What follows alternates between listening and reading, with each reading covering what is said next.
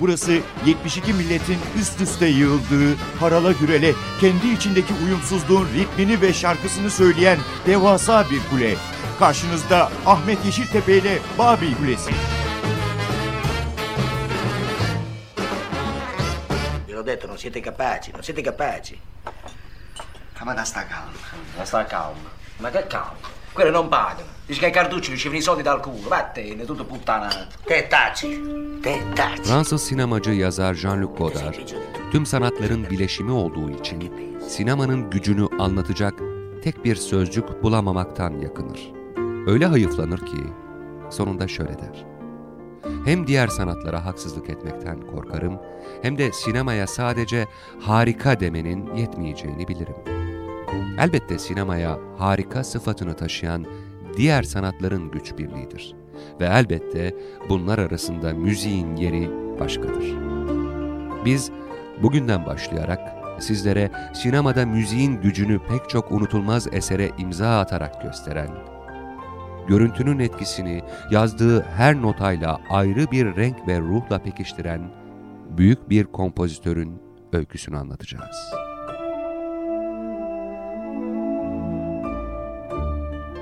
Biz bugünden başlayarak iki hafta süreyle toplam 500'den fazla televizyon dizisi veya filmi için özgün eser bestelemiş çağımızın en önemli müzik adamlarından birini Babil Kulesi'nde ağırlayacağız. Sinemanın 100 yılı içinde en değerli, en unutulmaz film müziklerinden bir kısmına imzasını koymuş, yaşayan bir efsaneye kapılarını açıyor. Huzurlarınızda Ennio Morricone.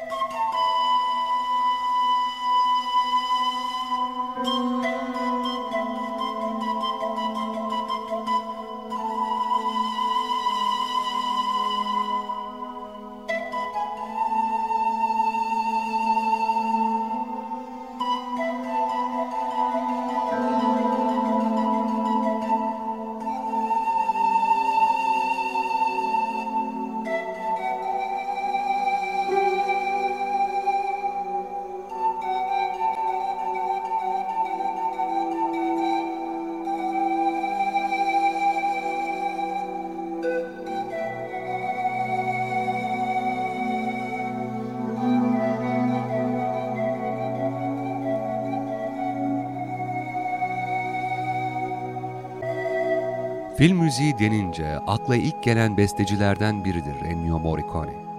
Sinema tarihinde devrim niteliği taşıyan değişimler, radikal karşı çıkışlar, umulmadık yenilikler boldur. Çünkü sinemanın bizatihi kendisi devrimdir. Sürekli kendini yeniler, sürekli kendine yeni kapılar bulur, yeniyi hiç denenmemiş arar. Lakin sinemada film müziğinde köklü değişim yaratan hareketler, görüntüye ilişkin yapılan yeniliklerden sayıca daha azdır. Nitelik olarak da film müziğinin kavramsal ve işlevsel boyutunu başka bir yere taşıma gayreti az sayıda bestecinin tutkusu olmuştur.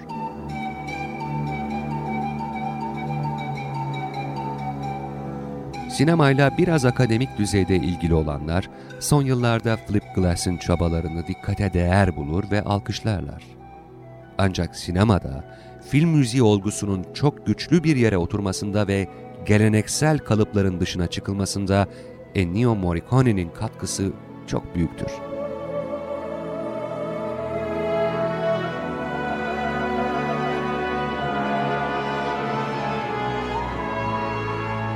Morricone, sinema filmlerinde müziğin başlı başına bir güç olduğunu gösteren eserler hem de hiç umulmadık metotlarla üretilen eserler yaratmış ve soundtrack kavramının ötesine geçerek orijinal film müziği üretmenin kurallarını yeniden yazmıştır.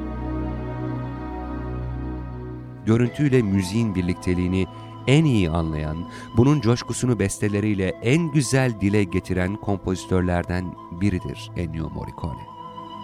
Senaryoyu okumakla yetinmez. Film çekimlerine de katılır. Yönetmenin anlatmak istediğini hissetmeye çalışır. Bu yüzden yönetmenle çok yakın çalışır, işine yoğunlaşır ve umulmadık güzellikte bestelerle yönetmenin karşısına çıkar. Ennio Morricone, film müziği üretmenin kurallarını sürpriz anlatılarla belki de her defasında yeniden yazar.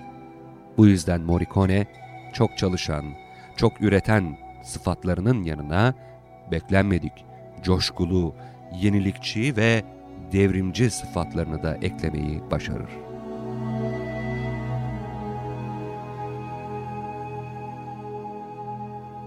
Film müziği yazmak aslında sinemayı çok iyi bilmek, film dilini iyi anlamakla eş anlamlıdır. Otör olarak yani tek yaratıcı olarak kabul edilen pek çok film yönetmeni nasıl ki müziği görüntüyle kafasında eşleştirir, kompozitör de aynı şekilde yazdığı müziğin görüntüsünü iyi bilmek, anlamak ve onu eşleştirmek zorundadır. Yani kompozitör filmin içine girmek zorundadır. Örneğin Stanley Kubrick, 2001 uzay macerası için Alex North'un yazdığı müziği, görüntünün içindekini iyi yansıtamadığı gerekçesiyle reddeder. Onun yerine Kubrick, Wagner ve Strauss'un yazdığı klasiklere yönelir. Ya da tam tersi yönetmen, anlatmak istediğini iyi bilen, onu çok iyi anlayabilecek bir besteciye rastlar. Tıpkı Eisenstein'ın Prokofiev'i, Alfred Hitchcock'un Herman'ı, Fellini'nin Rota'yı ya da Godfrey Reggio'nun Philip Glass'i bulması gibi. Bu bir anlamda yönetmenle müzisyenin ruh ikizlerini bulmalarıdır. Otör yönetmen kafasındaki müziği en iyi yapacak olana rastladığı an muazzam bir ortaklık inşa edilmeye başlar. Tıpkı Sergio Leone'nin Ennio Morricone'yi bulması gibi. Tıpkı otörün diğer yarısını bulması gibi.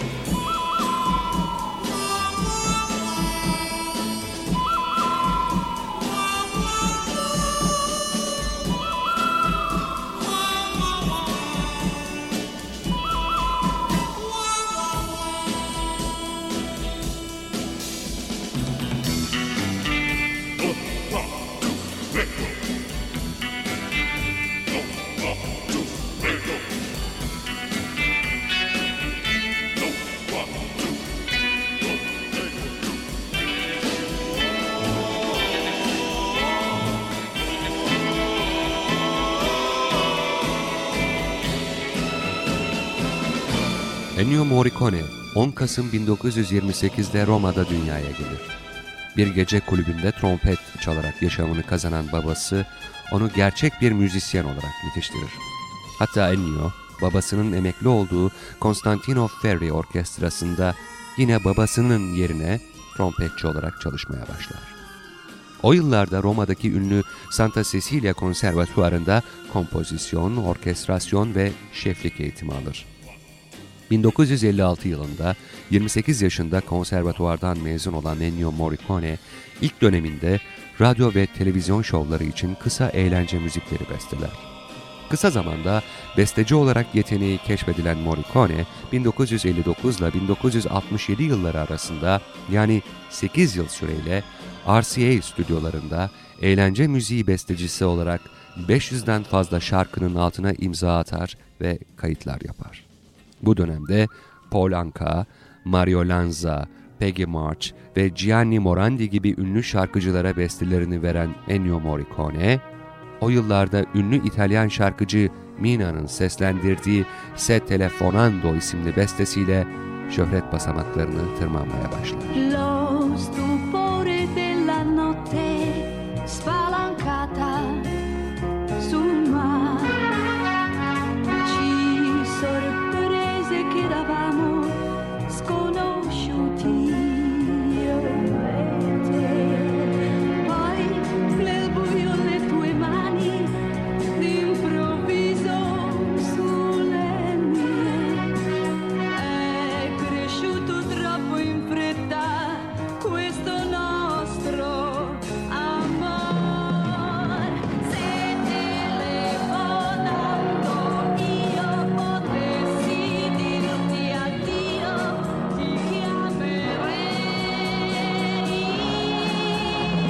Ennio Morricone, Roma'daki Santa Cecilia Konservatuarı'nın en başarılı öğrencilerinden biri olarak okuldan mezun olmuştur.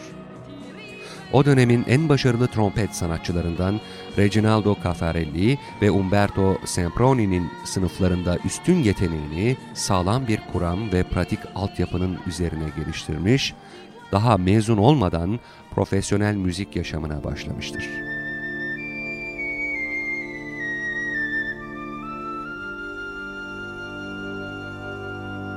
...1934'lerde yani daha 6 yaşındayken beste yapma uğraşına giren Ennio Morricone, konservatuvar mezuniyeti sonrasında radyo programları, televizyon dizileri ve filmleri için kısa şarkı ve jingle'lar besteler. 1956 yılında Maria Travia ile evlenen Morricone'nin ilk çocuğu Marco 1957 yılında dünyaya gelir. Diğer çocukları ise sırayla 1961'de Alessandra, 1964'te Andrea ve 1966'da Giovanni doğar.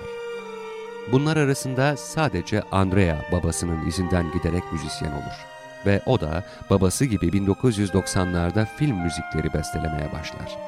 Hatta ilk uluslararası tanınmayı tema müziği babasına ait olan Sinema Paradiso, Cennet Sineması filmine kısa bir ara beste yaparak kazanır. Bu beste, Sinema Paradiso'nun en popüler eserlerinden biri olan aşk temasıdır.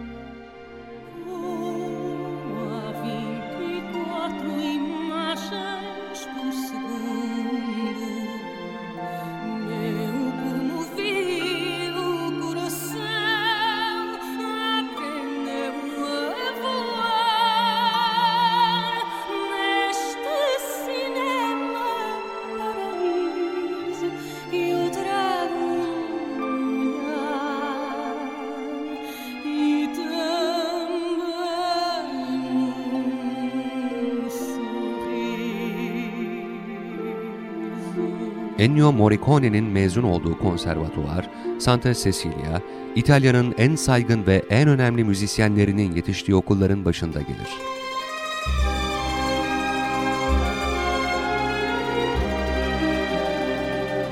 Ennio Morricone'den önce mezun olanlar arasında 1970'lere damgasını vuran Francis Ford Coppola'nın ünlü filmi The Godfather, Baba filminin müziklerini yapan Nina Rota da bulunmaktadır.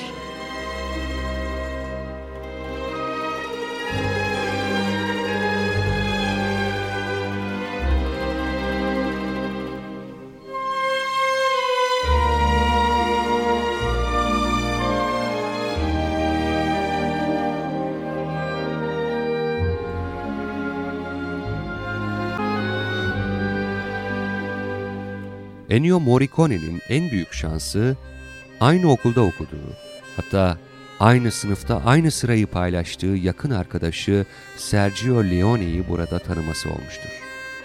Morricone 1958'de İtalyan Devlet Radyo ve Televizyonu RAI'de çalışmak için müzik prodüktörlüğü asistanı sınavına girer ve kazanır. Ancak Morricone, RAI'deki ilk iş gününde hayatında yapmayı planladığı daha değerli şeyler olduğunu düşünerek akşam iş çıkışında istifasını verir.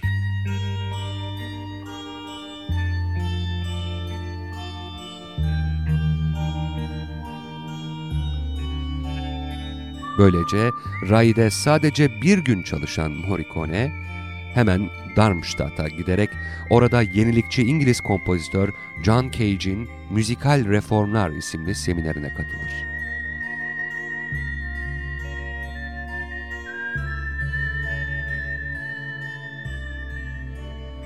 Yine aynı dönemde prodüktör ve yönetmen Bernardo Bertolucci ile tanışır.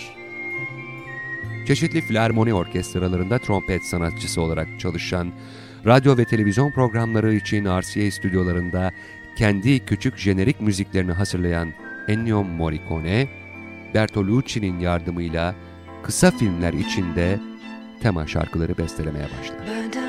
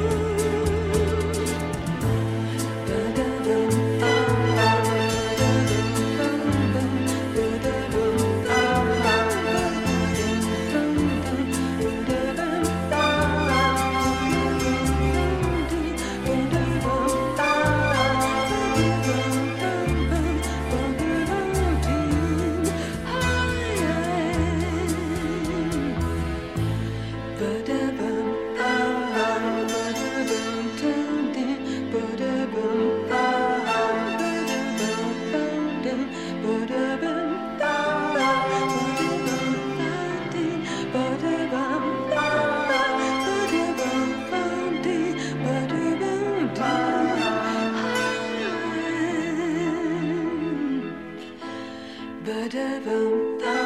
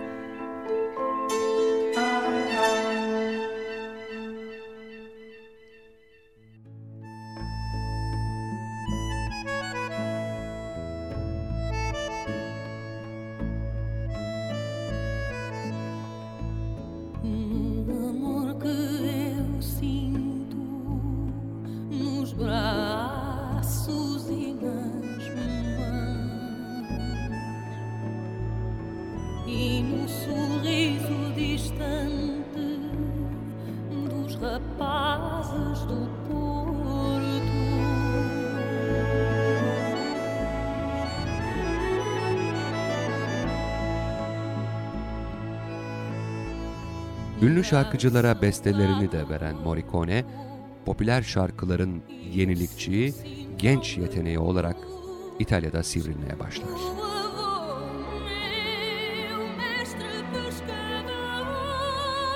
Ünlü pop şarkıcısı Mina'nın seslendirdiği Se Telefonando isimli şarkısı büyük sükse yaparken o, asıl tutkusu olan klasik orkestralar için yenilikçi besteleri yazmaya devam eder. Bu sırada İtalyan sinema sektöründe büyük bir hareketlilik göze çarpmaktadır.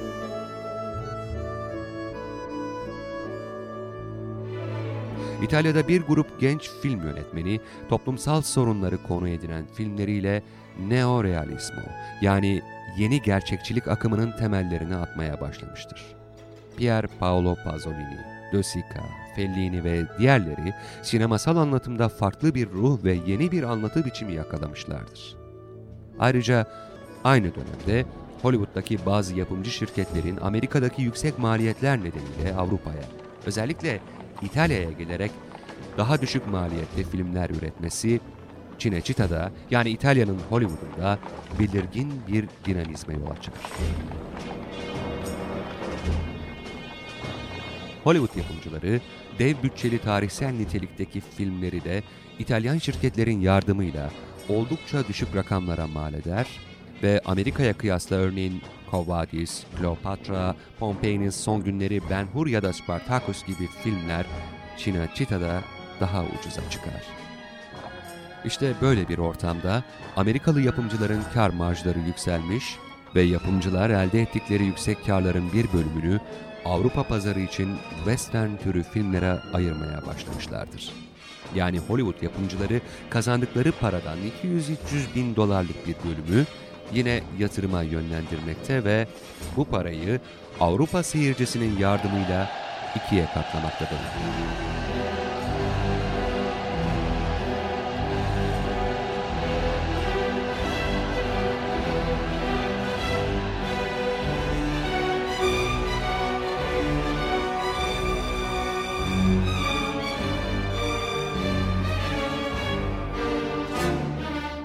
Elbette 200 bin dolarlık bütçeyle yapılan spagetti westernler için fazla tanınmamış yönetmen, oyuncu ve müzisyenler gerekmektedir. İşte Sergio Leone de henüz uzun metraj film deneyimi fazla olmayan bu tür yönetmenlerden biridir. Sergio Leone, The Colossus of Rhodes, Rodos'un Heykelleri isimli ilk uzun metraj filmini 1959 yılında tamamlamıştır. 1964'te Hollywood'dan United Artists 200 bin dolarlık bir bütçeyle Sergio Leone'den Avrupalı sinema seyircisi için bir western çekmesini ister.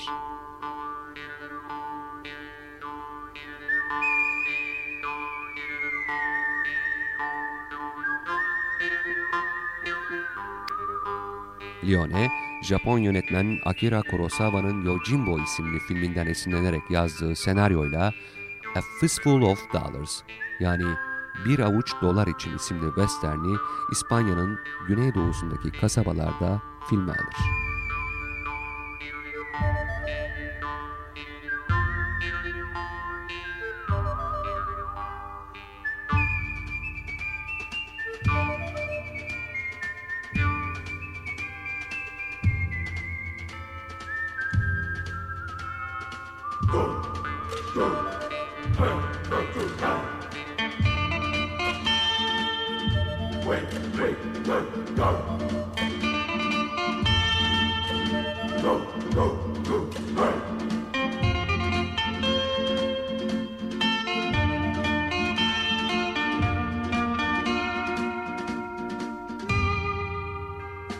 Çekimleri iki ay süren filmin müzikleri içinse Lione, Santa Cecilia Konservatuvarı'ndan sınıf arkadaşı Ennio Morricone'ye teklif götürür. İşte o teklif, işte o film Morricone için hayatında bir dönüm noktası olur. Tıpkı Sergio Leone, tıpkı Clint Eastwood için olduğu gibi.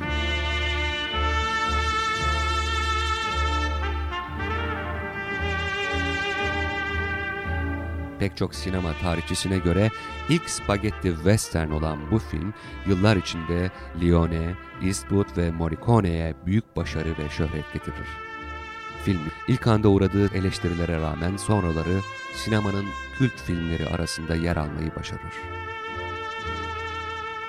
Ennio Morricone, yönetmen arkadaşı Sergio Leone'nin bir avuç dolar için istediği nitelik ve ölçülerde yani sıra dışı, yenilikçi ve biraz da grotesk üslupta muhteşem bir film müziği besteler.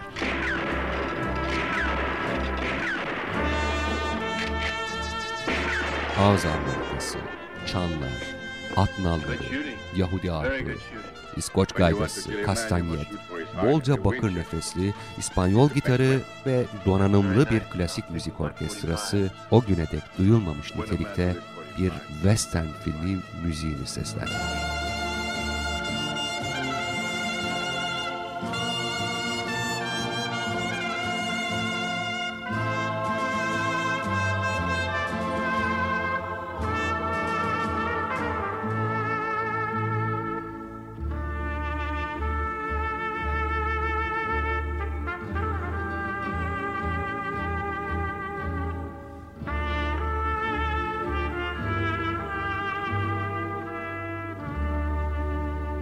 Ennio Morricone, tıpkı Leone'nin görüntüde yaptığı gibi film müziğinde bir devrimi gerçekleştirmiş, o güne dek duyulmamış ve denenmemiş olanı yepyeni bir sesi, başka tınıları ve farklı bir dokunuşu ortaya koymuştur.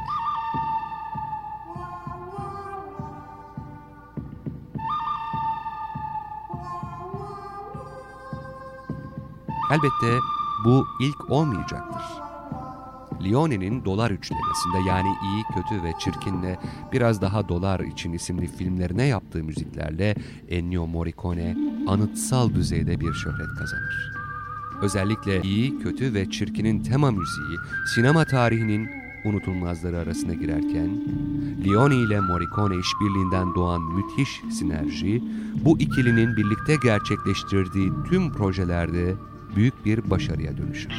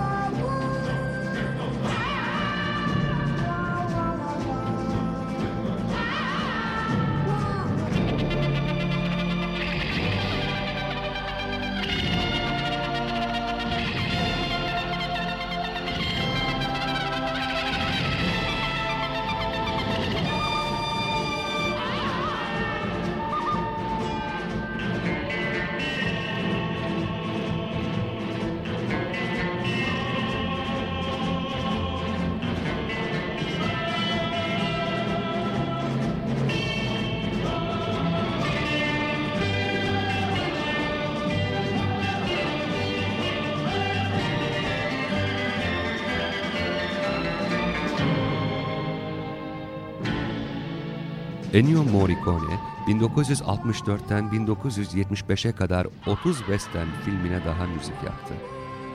Bunlar arasında 1970'te yönetmenliğini Don Siegel'ın üstlendiği, başrollerini Shirley MacLaine ile Clint Eastwood'un paylaştığı Two Mules for Sister Sarah, Rahibe Sarah için iki katır isimli film, Ennio Morricone'ye western film müziğinde en büyük marka ünvanını kazandırdı.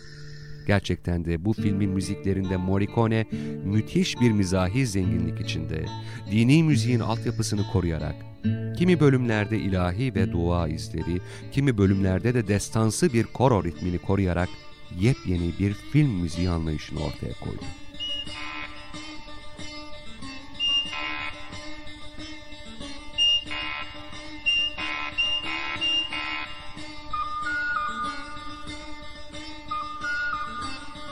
Morricone'nin bu film için besteleri sadece görüntüyü desteklemiyor, ayrıca ondan ayrı konuşuyor, gülüyor, korkuyor ve seviniyordu. İşte bu sinemada devrim niteliğinde bir yenilikti.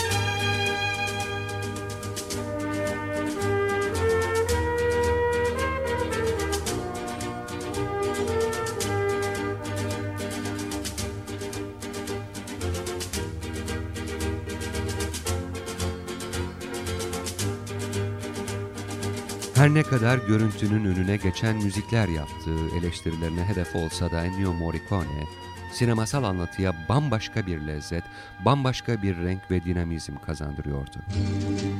Ayrıca Rahibe Sara için İki Katır isimli filmle birlikte Morricone, Sergio Leone'den daha fazla sayıda Clint Eastwood'la beraber pek çok filmde çalışma imkanı buluyordu. Clint Eastwood, yıllar sonra sinema filmi yönetmenliğinde Sergio Leone kadar Ennio Morricone'nin müziklerinden de feyz aldığını söyleyecek ve Morricone'yi sadece büyük bir kompozitör değil, bir görüntü dehası olarak da tanımladığını belirtecekti.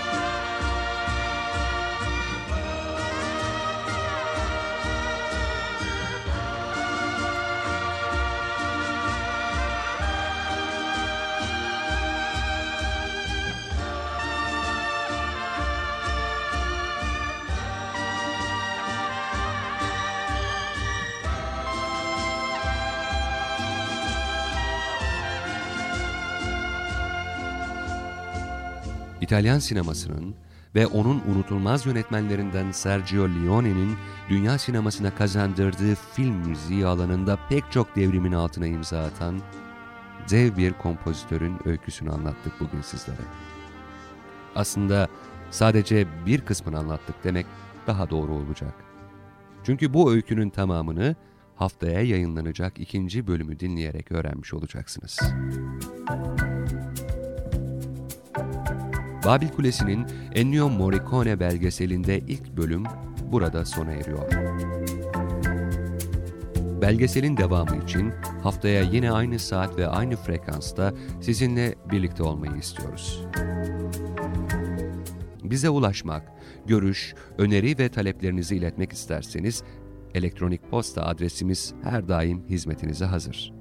Babil Kulesi et ntv.com.tr adresinden bize müzikle ilgili her konuda görüş, öneri ve isteklerinizi iletebilirsiniz. Adresimizi tekrar edelim. babilkulesi.ntv.com.tr Haftaya yeniden NTV Radyo'da buluşmak ve Ennio Morricone müzikleri dinlemek üzere şimdilik hoşçakalın. Müziğin lezzeti ve keyfiyle yaşayın. Müzik